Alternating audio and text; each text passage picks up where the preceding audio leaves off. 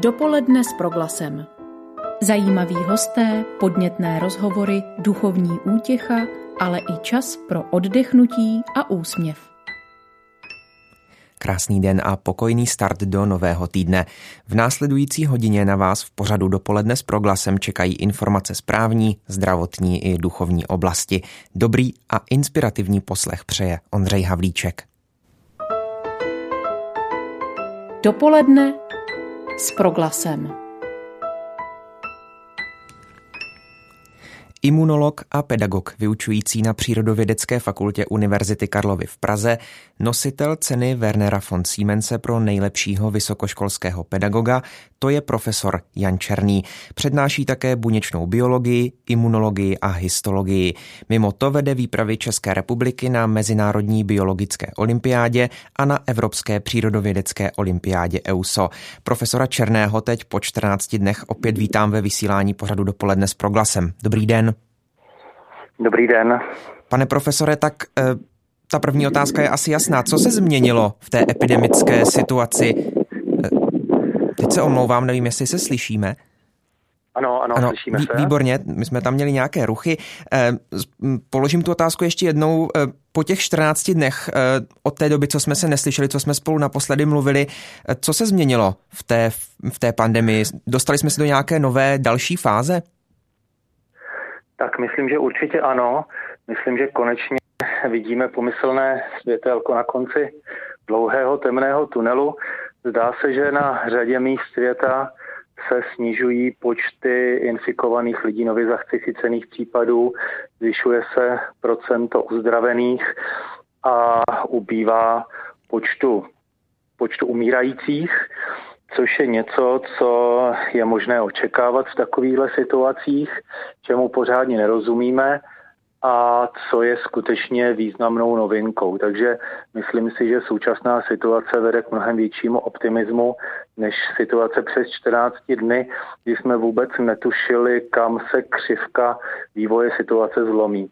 Kdy zda bude stále exponenciální, nebo se bude stále zrychlovat, nebo se bude zpomalovat. Myslím si, že většina, většina přírodovědců a lékařů očekávala to, k čemu došlo, protože to je typická situace, které dochází třeba u chřipkových epidemí, čemuž příliš nerozumíme, co souvisí s nástupem eh, jarního období, vyšších teplot, vyššího slunečního záření a možná zde spolu s eh, epidemiologickými opatřeními, s různými typy karantén zafunkovala i matka příroda a podstatě nastoupila tato, tato vyšší, vyšší moc. Vy osobně jak dlouho myslíte, že ještě budeme muset zakrývat obličej, nosit roušky, dodržovat další epidemiologická opatření?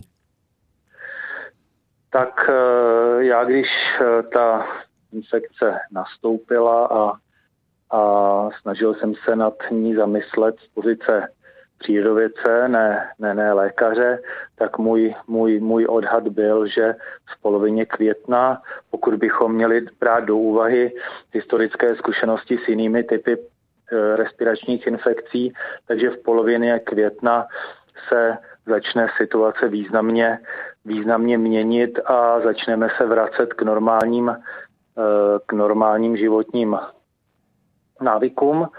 Eh, překvapivě, nechci se zde, zde chválit svoji intuici, ale myslím si, že tato racionální úvaha zafungovala a pokud bych měl tedy využít uh, svého v uvozovkách věštění, přičemž zdůrazňuji, že opravdu spoustu věcí nevíme a mnohem více dozvíme, až, až budou ohlášena data uh, z teď splošného průzkumu kolektivní imunity, tak eh, si dokážu představit, že konec června by mohlo být období, kdy už bychom nemuseli tolik tlačit na snižování reprodukčního čísla viru, kde zdá se, že teď jsme se dostali pod číslo jedna, to znamená počtu nových případů je méně a méně a téměř se nám daří z české populace eh, koronavirus eradikovat. To znamená, já bych si typl konec června, ale samozřejmě je v nesmírně nebezpečné říkat e, nějaká příliš optimistická data, protože,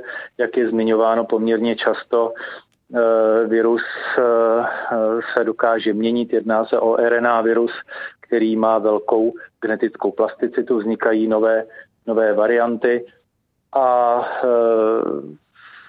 může vzniknout varianta, která nám udělá pomyslnou čáru přes rozpočet. Pane profesore, není zároveň nebezpečí, že jakmile se teď začnou uvolňovat všechna ta opatření a už se tomu tak děje, od dneška se otvírá celá řada eh, prodejen a provozoven, eh, brzy se začne také uvolňovat eh, třeba režim na základních školách a tak dále, ehm, tak není možné, že přijde druhá vlna, protože se lidé opět začnou potkávat a ten virus bude opět rychleji přeskakovat a nakazí se zase velká, velká část lidí. Já myslím, že Eh, druhé vlně se nevyhneme, to tím myslím eh, zvýšení počtu nemocných. Eh, otázkou je, jak ta druhá vlna bude vypadat. Já jsem v tomto smyslu optimista, když beru do úvahy vlastně současný trend, který myslím si, že ne zcela se dá vysvětlit karanténními opatřeními. Myslím si, že zde hrají významnou roli jiné, jiné faktory, jak jsem tady zmínil, v podstatě faktory environmentální, to znamená vyšší intenzita světla, větší produkce vitamínu D, který má významné imunostimulační účinky, Eh, možná vedlejším důsledkem současných karanténních opatření je, že se lidé naučili mnohem víc času trávit venku a ne v nákupních centrech. To znamená, stimulovali svoji imunitní odpověď patřičným způsobem. Takže v podstatě, eh, pokud by bylo pravdou, že eh, koronaviru nepřeje hezké počasí a letní období, tak eh, by ta druhá vlna, i když by se poměrně razantně rozvolnily karanténní opatření, by nemusela být v podstatě nějakou silnou nebo probíhat po nějaké expo, exponenciální křivce, ale samozřejmě, a to, to musím tady jednoznačně zdůraznit, nevíme. A toto, co říkám a vyznívá velice optimisticky, tak skutečně nemusí nastat. To, co si myslím, že zcela jistě, eh, že po uvolní karanténních eh, opatření dojde k zvýšení počtu nakažených, tak k tomu určitě dojde. Eh, otázka je, jak to zvýšení bude, bude významné. To znamená, pokud bychom jako druhou vlnu nazvali v podstatě toto zvýšení, které může být třeba dvojnásobné, trojnásobné, což je, myslím, stále ještě v rámci toho, co náš zdravotní systém je schopen absorbovat a s čím dokážeme žít, tak eh, bych se toho nebál. Samozřejmě to, co je celá zásadní nebezpečí, tak je scénář, který nastal v některých zemích, nekontrolovatelné šíření, kde se dá v některých případech dohledat ten, ten jasný spouštěč. To znamená to, co si myslím, že bude jasný imperativ pro regulátory, tak bude v podstatě významné omezení velkých akcí a kde, kde je možné velice rychlé šíření, šíření infekce. Mluvíme teď na proglasu s profesorem Janem Černým, imunologem. Zajímá mě ještě, pane profesore, co bychom měli teď očekávat a měli chtít očekávat od výsledků té velké akce, ve které se snaží stát zjistit na určitém vzorku obyvatel, kolik eh, procent z nich eh, už třeba bylo nakažených nebo, nebo bylo nemocných, tak máme spíš chtít očekávat eh, vysoké číslo, aby tam, abychom tedy viděli, že tito lidé už si vytvořili nějakou obrany schopnost proti tomu viru, anebo bychom měli chtít slyšet spíš nízké číslo již nakažených a lidí, u kterých již ta nemoc proběhla? Eh, tak já bych hrozně rád očekával co nejvyšší promoření, eh, co nejvyšší počet lidí, kteří se s virem setkali, eh, mají imunitní odpověď, v tomto případě protilátkovou imunitní odpověď, a což by indikovalo, že dochází k docela významné, významné kolektivní imunitě, Některé studie, například z Dánska, které myslím se dá velice, velice věřit, ukazují, že takových lidí může být 50krát až 80krát více než těch, kteří jsou detegováni na přítomnost viru pomocí, pomocí e, metod molekulární genetiky. tak pokud by se ukázalo, že v populaci lidí pozitivních na produkci protilátek je mnoho, tak bychom do budoucna měli určitý typ brzdy proti, proti nástupu další infekce, možná po dobu několika měsíců, ale spíš, spíš, spíš let, ale přesně nevíme. Nevíme, tam je mnoho neznámých, co se týká imunologické paměti proti, proti koronavirům. Každopádně e, nevím, jestli se to dá skutečně očekávat v české populaci, kdy se zasáhlo velice rychle, kde možná je přirozená odolnost zvýšená, jak se dále diskutuje, díky vakcinačním schématům z minulosti s použitím živých vakcín, například proti, proti tuberkulóze.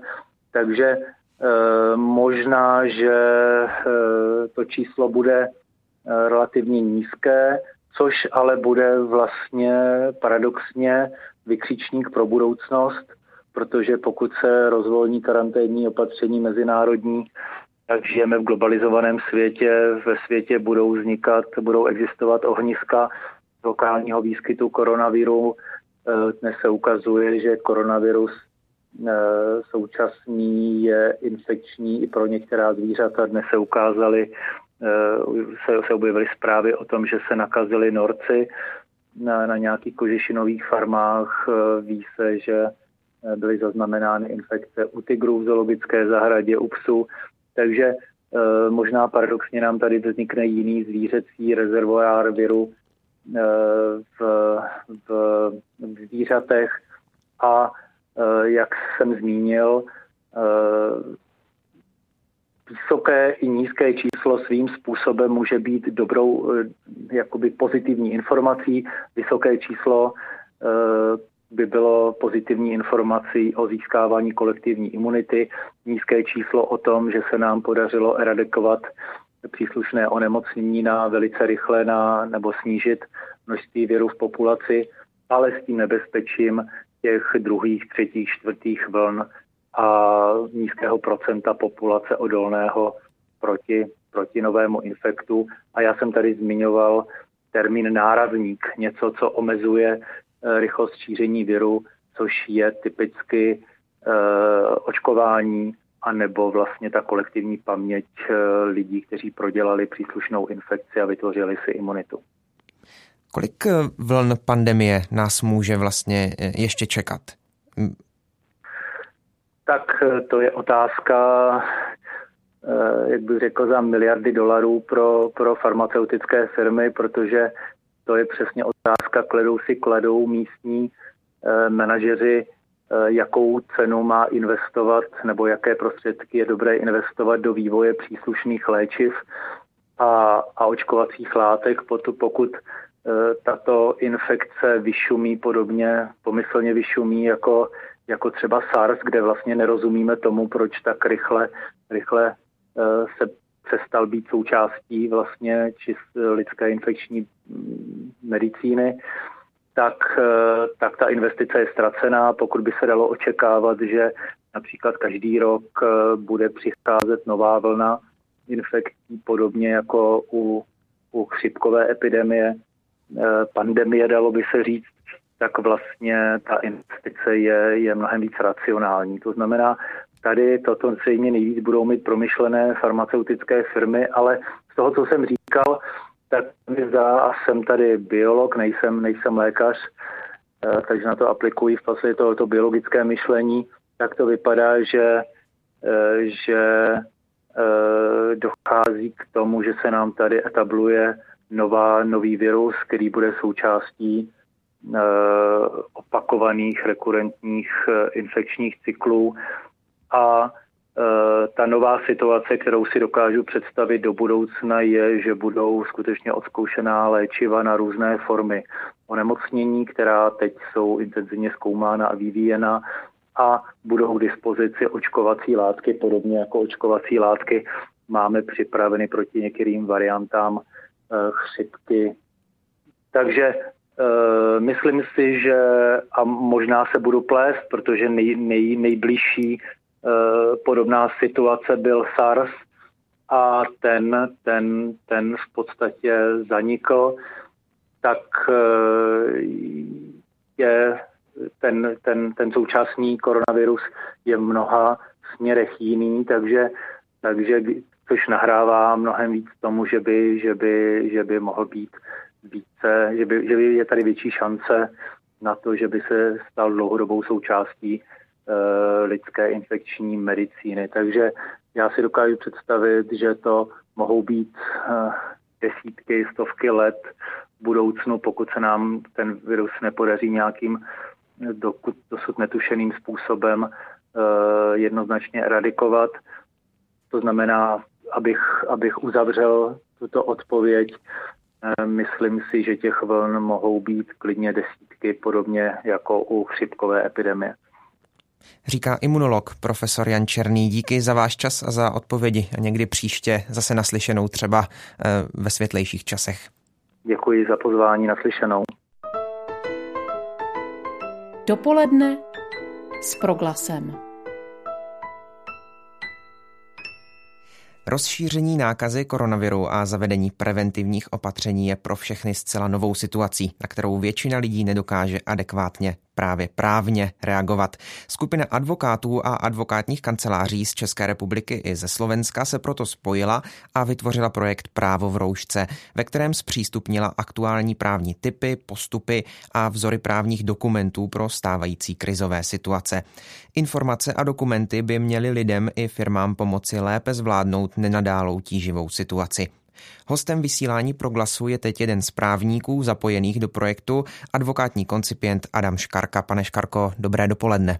Dobré dopoledne, zdravím. Pro koho je primárně projekt Právo v roušce určen? Jsou to podnikatelé, živnostníci nebo běžní občané? My jsme se snažili, aby právo v roušce bylo schopné odpovědět všem, aby, aby poskytlo nějaké rady jak podnikatelům, které to trápí, tak uh, i běžným občanům, zaměstnancům, kteří se najdou v nějakých těžkých situacích. Na webu projektu je možné najít celou řadu připravených dokumentů a smluv, které si mohou zájemci zdarma stáhnout. Může u těch dokumentů běžný člověk bez právního vzdělání počítat, že jim porozumí a že opravdu bude moci této pomoci využít? Určitě porozumět těm dokumentům zvládne dle našeho názoru aspoň i běžný člověk. Jsou tam nějaké složitější dokumenty, u kterých eh, minimálně nějaká právní rada nebo nějaké další zamyšlení je potřeba, ale snažili jsme se ke každému dokumentu napsat eh, ať už nějaký běžný úvod, k čemu slouží, a i nějaký návod. Na začátku každého dokumentu vám to vlastně říká, co s tím dokumentem dělat, co tam doplnit a na co si například dát pozor. Takže doufáme, že každý je schopen s tím dokumentem fungovat i samostatně a minimálně pro ty menší podnikatele, pro běžného zaměstnance, ať už se jedná o nějakou výpověď, o nějakou radu, kdy uh, co má dělat, jak má komunikovat se zaměstnavatelem. Toho čeká v případě té tíživé situace. Máme tam i rodinné právo, jak řešit nějaké vlastně základní problémy, které můžou nastat. Tak uh, doufali jsme, že, že to pomůže i, i lidem bez potřeby zapojit tu právní pomoc, zapojit toho právníka napřímo. Tak vy už jste to teď sám jmenoval, věnuje se, věnujete se tam mnoha oblastem, ať už je to pracovní právo, rodinné právo, daně a tak dál. Máte představu o tom, o kterou z těch oblastí eh, mají lidé největší zájem? Určitě v těch prvních dnech si myslíme, že lidi vlastně nejvíc tížilo to pracovní právo a ty obchodně právní vztahy. Tam, tam si myslím, že uh, ať už se jednalo o nějakou pomoc, jak vlastně jednat o snížení nájmu, protože jsou tady nějaké prostředky, se kterým i občanský zákonník počítá, když dojde k nějaké nečekané změně okolností, tak například nájemce má právo na částečnou změnu smlouvy. Tak minimálně to, aby došlo k vyvolání toho jednání a aby člověk věděl, jak si na tom stojí, aby mohl usilovat o nějaké snížení nájmu, tak uh, o tohle byl v prvních dnech určitě jako největší zájem. Nejsem si úplně jistý, jak se ta statistika ty poslední dny měnila, ale můžu minimálně říct na základě těch uh, údajů, co máme, že tohle jsou dokumenty, se kterými lidé ze začátku počítali. My jsme v dopoledni s Proglasem před několika týdny mluvili taky s proděkanem právnické fakulty Masarykovy univerzity Michalem Radvanem. Ten totiž na své fakultě spustil eh, se studenty projekt bezplatné právní poradny. Nepřemýšleli jste také o tom, že byste jako odborníci nabídli lidem v těžké situaci zdarma právě to osobní právní poradenství, tedy třeba nějakou, nějaký kontaktní, kontaktní mail, kontaktní linku, na kterou by se na vás mohli obracet? A my jsme určitě nad, nad tady touhle variantou přemýšleli, ale nebylo úplně v našich silách i vzhledem k tomu, že se jednalo o mnoho odborností. Ať, a každý vlastně si vzal to, čemu jako nejlépe rozumí. Ať už se jednalo, pokud tam jsme měli odborníky na obchodní právo, tak jsou vlastně uvedení jako autoři těch vzorů. A pokud člověk má s tím vzorem nějaký problém nebo mu není něco jasné, tak eh, může kontaktovat eh, toho konkrétního člověka, co ten dokument zpracovával. Pokud se jednalo o nějaké běžné rady, tak já třeba ze své zkušenosti vím, že na rady, které zabrali prostě 15-20 minut, tak jsme odpovídali bez jakéhokoliv nároku na odměnu a snažili jsme se těm lidem pomoci. Pokud se jednalo o složitější rady, tak to samozřejmě není, není potom úplně možné. Takže určitá forma tady té bezplatné poradny tam, tam byla a určitě jako fungovala. Věřím, že to stejně měli i kolegové v ostatních kancelářích. Hostem v dopoledním vysílání proglasu je teď Adam Škarka, jeden z právníků zapojených do projektu Právo v roušce. Ehm, zajímá mě, proč to jako právníci eh, a advokáti, advokátní koncipienti vlastně děláte? Je to nějaký, nějaká forma, jediná forma hm, pomoci společnosti, kterou třeba teď jste schopní nabídnout, protože vidíte kolem sebe, že zdravotníci eh, třeba můžou bojovat v té první linii a právníci nemůžou, tak hm, je to kompenzace třeba tohoto? Já si myslím, že pro nás ta primární motivace byla i nějaká společenská odpovědnost, protože je to situace, která nás všechny překvapila a, a právo může být občas složité a stojí na pozadí všech, všech těch věcí. A my nejsme schopní, nebo já to minimálně neumím, nevím jak někteří další kolegové, ale nejsem schopen někomu provést test, nejsem schopen dát někomu kvalifikovanou zdravotnickou radu, co má kde dělat. A přišlo nám důležité, aby lidi nebyli ztraceni i tady v těch druhotných důsledcích té nákazy a té krizové situace. Takže proto jsme se snažili pomoct tak, jak můžeme. Snažili jsme se pomoct tím, že napíšeme lidem smlouvu, napíšeme jim, jak by měla vypadat, vypadat nějaká výzva a řekneme jim, co v té situaci mají dělat, na co si mají dát pozor a jaká jsou jejich práva, případně i povinnosti. Zeptám se ještě, jak funguje spolupráce obvykle asi konkurenčních eh, advokátních kanceláří? Já teda, jak to vnímám, tak, je, tak eh, funguje poměrně, poměrně dobře a tady tahle situace nás jako dala podstatně víc dohromady a je to něco velmi pozitivního, že i přesto, že všichni jsme svým způsobem konkurence, tak jsme byli schopni se tady docela dobře doplňovat, byli jsme schopni si pomoci, poskytnout si rady, když jsme něco nevěděli. A velmi dobře jsme se všichni právníci zapojení do toho projektu byli schopni dát dohromady, takže minimálně spolupráce v rámci tohohle projektu byla úplně úžasná a, a jsem, jsem rád, že, že i, i jako právníci, i jako kanceláře, které často jako stojí v tom, v tom trhu právních služeb proti sobě, tak byli schopni tady fungovat vlastně společně. Zeptám se ještě... Takže na základě hmm. tohle projektu fungovala určitě jako výborně. Funguje. Rozumím. Očekává odborná právnická veřejnost v návaznosti na tuto zdravotní krizi taky nějakou právní krizi? Můžeme třeba v budoucnu očekávat výrazné zvýšení počtu právních sporů dotčených skupin obyvatel se státem? V současné době si myslím, že pořád všichni čekají, jak vlastně ta situace dopadne. Těžko se v ní občas i vzhledem k chaotickým krokům vyznat. Jsou tam některé věci, které určitě není možné říct, ano, bude to přesně takhle, ale myslím si, že nelze očekávat nějaké úplně obrovské zvýšení, nebo byl bych rád, kdyby, kdyby k tomu nedošlo, kdyby jsme se jako nemuseli vydat cestou toho, že vlastně všichni, všichni budou žalovat a všichni budou potom něco složitě řešit. Za sebe můžu říct, že zatím nic takového jako nepozorujeme a byl bych rád, kdyby to tak i zůstalo, protože ta, to množství věcí, které by najednou bylo už na tak zahlcených soudech, by bylo neúnosné. Takže já doufám, že dojde k nějakému rozvolnění a že většina věcí se podaří překonat bez toho, aniž by bylo nutné dojít do toho právního sporu.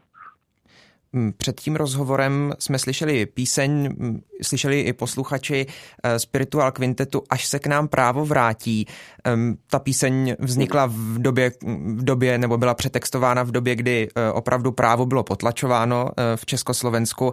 Tak myslíte si vy jako právník, je možné, že taková situace nastane třeba i v důsledku, v důsledku té koronavirové krize znovu, protože mohli jsme třeba v minulých dnech eh, vidět eh, ten velký kolotoč eh, kolem mm, soudem zrušených opatření ministerstva zdravotnictví. Tak myslíte si, že, že je možné, že bude právo, právo ohrožováno a můžeme třeba ztratit část z fungování právního státu? Já doufám, já doufám, že nikoliv a myslím si, že právě třeba to, co se stalo, to, typicky teď zrušení těch mimořádných opatření nebo respektive konstatování, že ty, ty mimořádná opatření nemělo vydávat ministerstvo, ale mělo se jednat o krizová opatření podle krizového zákona, a protože už tady máme nouzový stav, máme tady prostředky krizového zákona a není možné omezit tak zásadní práva lidí prostřednictvím prostřednictvím zákona o ochraně veřejného zdraví. Ten primárně měl a má fungovat, aspoň dle mého názoru, aby reagoval na nějaké epidemiologické krize eh, a aby na ně reagoval například lokálně, aby, bylo možné říct, ano, tak máme tady například chřipkou epidemii, je potřeba zavřít ty nejohroženější, eh, je potřeba omezit návštěvy v domovech pro sociální služby, je potřeba omezit návštěvy v nemocnicích a k tomuhle měl nějakým způsobem fungovat, ale určitě ne k tomu, aby vlastně plošně řekl, podívejte se, tak tady teďka zavřeme všechny obchody a nikdo nemůže nic dělat. A právě tady tohle rozhodnutí je, aspoň já ho vnímám jako signál toho, že tady to právo máme, že nemusíme čekat, až se vrátí, že, že, že tady je a že funguje. Říká Adam Škarka, advokátní koncipient zapojený do projektu Právo v roušce. Byl teď hostem dopoledne s proglasem. Díky moc za váš čas. Já vám taky děkuji, mějte se hezky a pevné zdraví všem.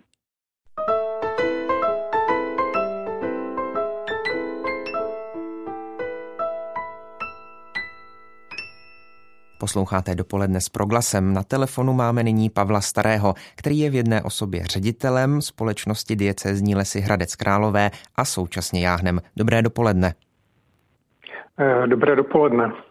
Tak mm, tím velkým tématem, kromě koronaviru samozřejmě těchto dní, je i sucho. Předpokládám, že zasáhlo i lesy, o které se staráte vy. Jaká je u vás situace? No, co se týká sucha, tak ten problém je dlouhodobý. To se táhne už několik let a samozřejmě my spravujeme velké území, takže ta situace je různorodá. V nížinách je sucho výrazně větší, je ve vyšších polohách, kde ještě zimní vláha, tak ta situace není tak dramatická. Jaké to myslíte bude mít uh, sucho uh, dopady ekonomické na, na hospodaření vaší společnosti? Ekonomické dopady, tak tam bych také řekl, že to je v tom nějakém dlouhodobějším horizontu.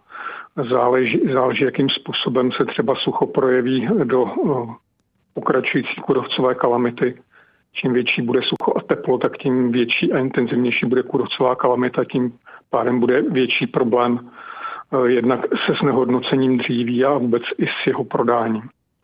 Takže to otázka, otázka výnosů firmy potom.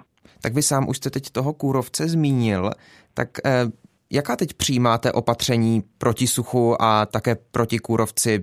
Navíc, jak jste říkal, tak právě to sucho podporuje, eh, podporuje mm, tu, tu mm, kůrovcovou krizi. Takhle v podstatě, co se týká sucha, tak tam opatření jsou takové, že se, že se tomu suchu musíte nějakým způsobem přizpůsobit. Ehm, jsou, jsou různá, různá lesnická opatření a například eh, jedna z činností, která je klíčová pro budoucnost lesa je zalesňování, takže se v současnosti většina eh, objemu zalesňování přesouvá z jara na podzimní a zimní období, protože na jaře to zalesňování je velmi, velmi problematické. Co se týká kůrovce, tak eh, tam to je v podstatě soubor nějakých lesnických opatření, kde na jedné straně se vyhledávají napadené stromy a na druhou stranu se dělají nějaká obraná opatření, ale za současné krizové a kalamitní situace i tato opatření jsou někdy problematická, takže nejdůležitější je se včasu zpracovávat čerstvě napadené stromy. Jak se ta aktuální situace, tedy ta koronavirová krize, nouzový stav, opatření vlády, jak se projevuje na vaší práci a třeba na vašich zaměstnancích? Fungujete v normálním režimu nebo na vás taky dopadly třeba nějaké e, směné provozy v různých skupinách a tak dál? Takhle přímo to na nás nedopadlo, my nejsme v téhle skupině firm, spíš to na nás dopadá nepřímo, jednak, jednak v tom, že třeba poklesl objem odbytu na velké pily, kdy se dodává pilařská kulatina. A další rozměr, který to má, tak já nevím, třeba, že někteří kolegové zůstali doma na ošetřování dětí, které, které teď nechodí do školy.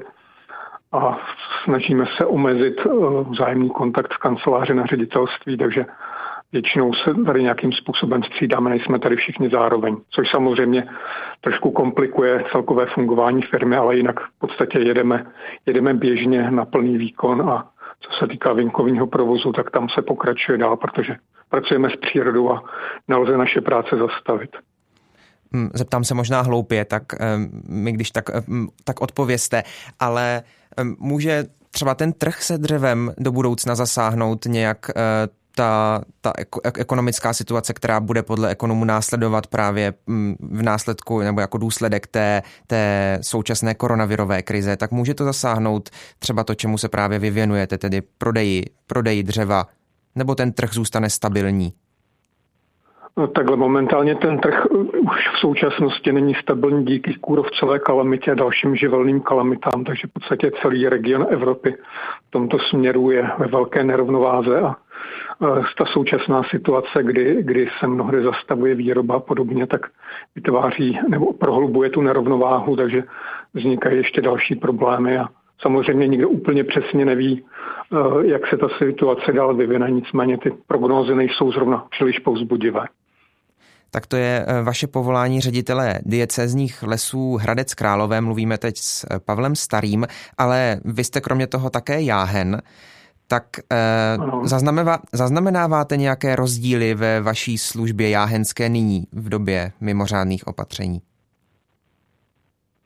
Tak já jednak beru to, že součást mé jahenské služby je právě to, že vedu, vedu církevní firmu, než naším zřizovatelem je biskupství Královéhradecké.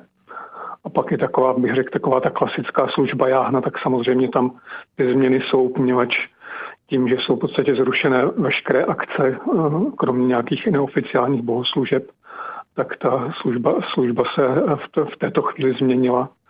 Takže já se především účastním v naší farnosti bohoslužeb, které jsou streamované a v podstatě to přenášeno. A eh, členové naší farnosti, případně další zájemci nás můžou, můžou sledovat. Takže Eh, ta moje, moje služba se přesouvá především do té liturgické služby tímto způsobem. Ty ostatní eh, služby jsou v této chvíli utlumené. Hmm. Od věřících přichází zájem nebo vzrůstá zájem třeba o nějaký duchovní kontakt, třeba o nějaké spojení telefonické nebo, nebo mailové, nebo eh, o tuto službu není zájem? Nebo ji ani nenabízíte? Takhle já na to momentálně nemám čas. Mm. Řekl, by, řekl bych, mě, mě jako plně, plně pohlcuje moje práce uh, ředitele diecezních lesů, takže tady jsem, tady jsem plně vytížen a měl jsem svá, svou specif, nebo mám svoji specifickou službu ve farnosti, aktivity, které tam dělám a ten kontakt uh, s lidmi u mě není, není tolik uh, v popředí. Já se spíš zabývám ve farnosti jinými věcmi. Na závěr se zeptám, každá krize, říká se, je současně i šancí. Tak kde tu mm-hmm. šanci vidíte vy? Uh, tak co se týká uh, života církve, tak si myslím, že uh, to ukazuje, ukazuje jednak na to, že můžeme, uh, můžeme hledat další rozměry uh, svého prožívání víry, že to není jenom otázka účasti na bohoslužeb a na svátostech a podobně, a další je, že je eh, důležitý, důležitý život rodiny a prožívání víry v rodině. A to si myslím, že tato krize právě ukázala, jak nesmírně důležitá rodina je, že to je ten základ. Základ a vlastně i základ nejenom pro církev, ale pro celou společnost. Říká Pavel Starý, který byl hostem ve vysílání Proglasu, je ředitelem společnosti Diecézní lesy Hradec Králové a taky Jáhnem. Díky moc za rozhovor a za váš čas. Prosím, nashledanou. Dopoledne s proglasem. Posloucháte dopoledne s proglasem. Řady řeholních sester na Slovensku pracují jako lékařky, magistry v lékárnách nebo zdravotní sestry. Je to dáno profesí, kterou vystudovali nebo i spiritualitou řeholního společenství, ve kterém žijí. Provinciální představené, které mají komunity v Bratislavě, přišli s myšlenkou, aby se v čase koronavirové pandemie, kdy je nouze o zdravotnický personál nebo dobrovolníky, do služby potřebným zapojili i další sestry, které sice pracují v jiných profesích, ale po dohodě se zaměstnavatelem by mohly být k dispozici. Podrobnosti nám teď řekne sestra Agnes Jenčíková, představená kongregácio Jezu. Hezké dopoledne vám přeji na Slovensku a jsem moc rád, že se nám podařilo to telefonické spojení. Pekne vás pozdravujem ze Slovenska, všetkých posluchačov vaša rady aj vás samozrejme. Tak jak vznikla ta myšlenka zapojení dalších sester do pomoci potřebným?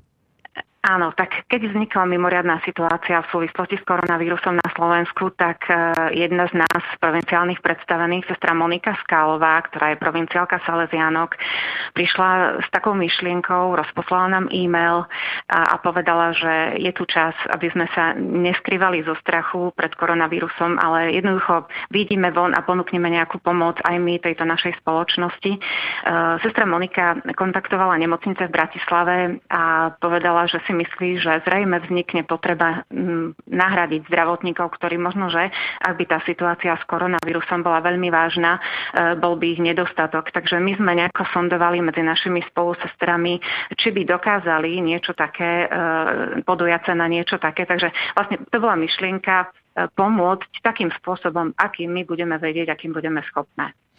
Vy počítáte v tom projektu se vznikem meziřeholních komunit. O co vlastne pôjde? Jak by měli vypadat a fungovat?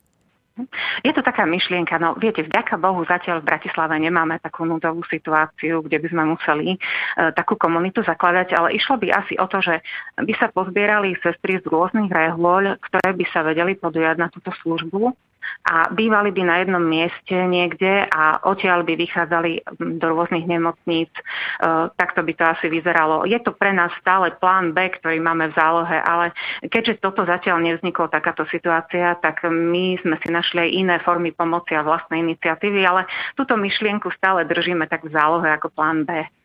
E, jaké jsou ty jiné formy pomoci, které jste si teď našli, hm, kterým se věnujete? Uh-huh. Uh, Áno, tak e, máme vlastné formy pomoci a zároveň reagujeme na rôzne pozvania a podnety, ktoré k nám prichádzajú e, z rôznych e, organizácií, aj od vlády. Tak môžem spomenúť takých pár foriem pomoci sme teda vytvorili v spolupráci s T-Mobilom bezplatnú telefónnu linku. Voláme to služba ucha. A je to telefónna linka pre ľudí, ktorí sa cítia opustení, osamelí, pre starších ľudí, alebo aj pre tých, ktorí sú v karanténe alebo v izolácii a je to pre nich veľmi ťažké, takže keď sa potrebujú porozprávať, môžu na tú linku zavolať. Nie je to vyslovene psychologická pomoc alebo poradňa, je to skôr také vypočutie, možno ponúkneme nejaké duchovné povzbudenie.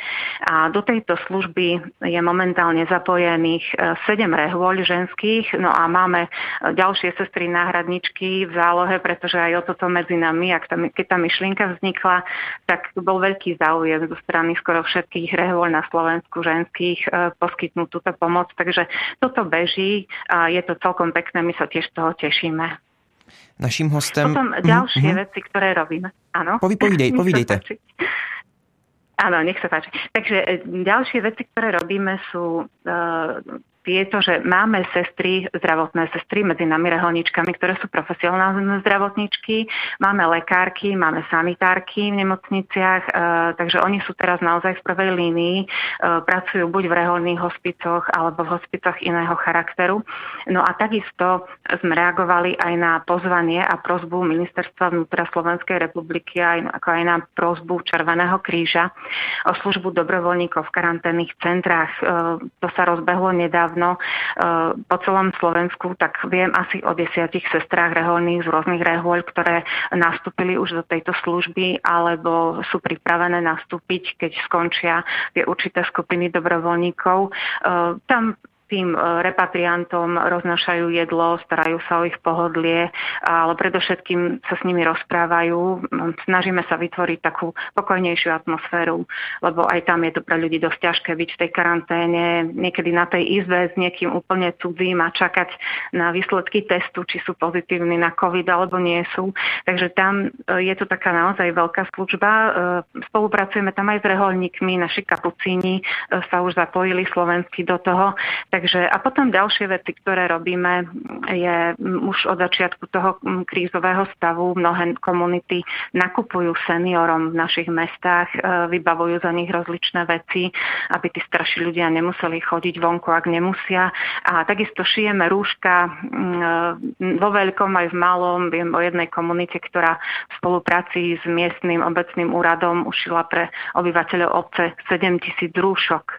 No a okrem toho Máme naše internetové stránky, na ktorých ponúkame aj také duchovné impulzy, eh, aby sa ľudia mohli aj takto povzbudiť eh, rôzne formy doprevádzania duchovného a tak ďalej. Takže asi tak zhruba to je to, čo, to čoho sme sa rozbehli. Sestra Agnes Jenčíková, představená kongregácio Jezu, je teď hostem dopoledního vysílání Proglasu. Jaká je teď eh, atmosféra na Slovensku?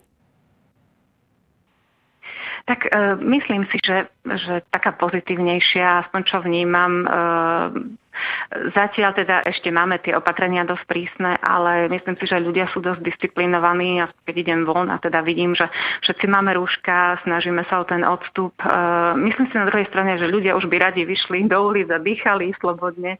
Samozrejme, všetci by sme to už chceli, e, ale myslím si, že, že smerujeme k takému pozitívnejšiemu videniu tej našej reality a verím, že čoskoro budeme mať aj nejaké uvoľnenia e, v tej, tej prísnej, tých, tých dodržiavaní tých prísnych opatrení.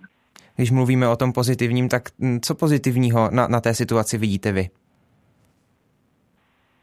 Eh, čo pozitívneho vidím, tak eh, mnohí ľudia, s ktorými som sa tak už teda rozprávala o tejto situácii, či, si to, či sú to reholné sestry, kňazi a lajci, alebo aj úplne neveriaci ľudia, tak všetci povedali najprv to, že tá situácia teda bola taká, že sme sa najprv veľmi zľakli a všetci sme sa báli, ale eh, na začiatku nás tá situácia zastavila a mohli sme si oddychnúť mnohí z takého hektického spôsobu života.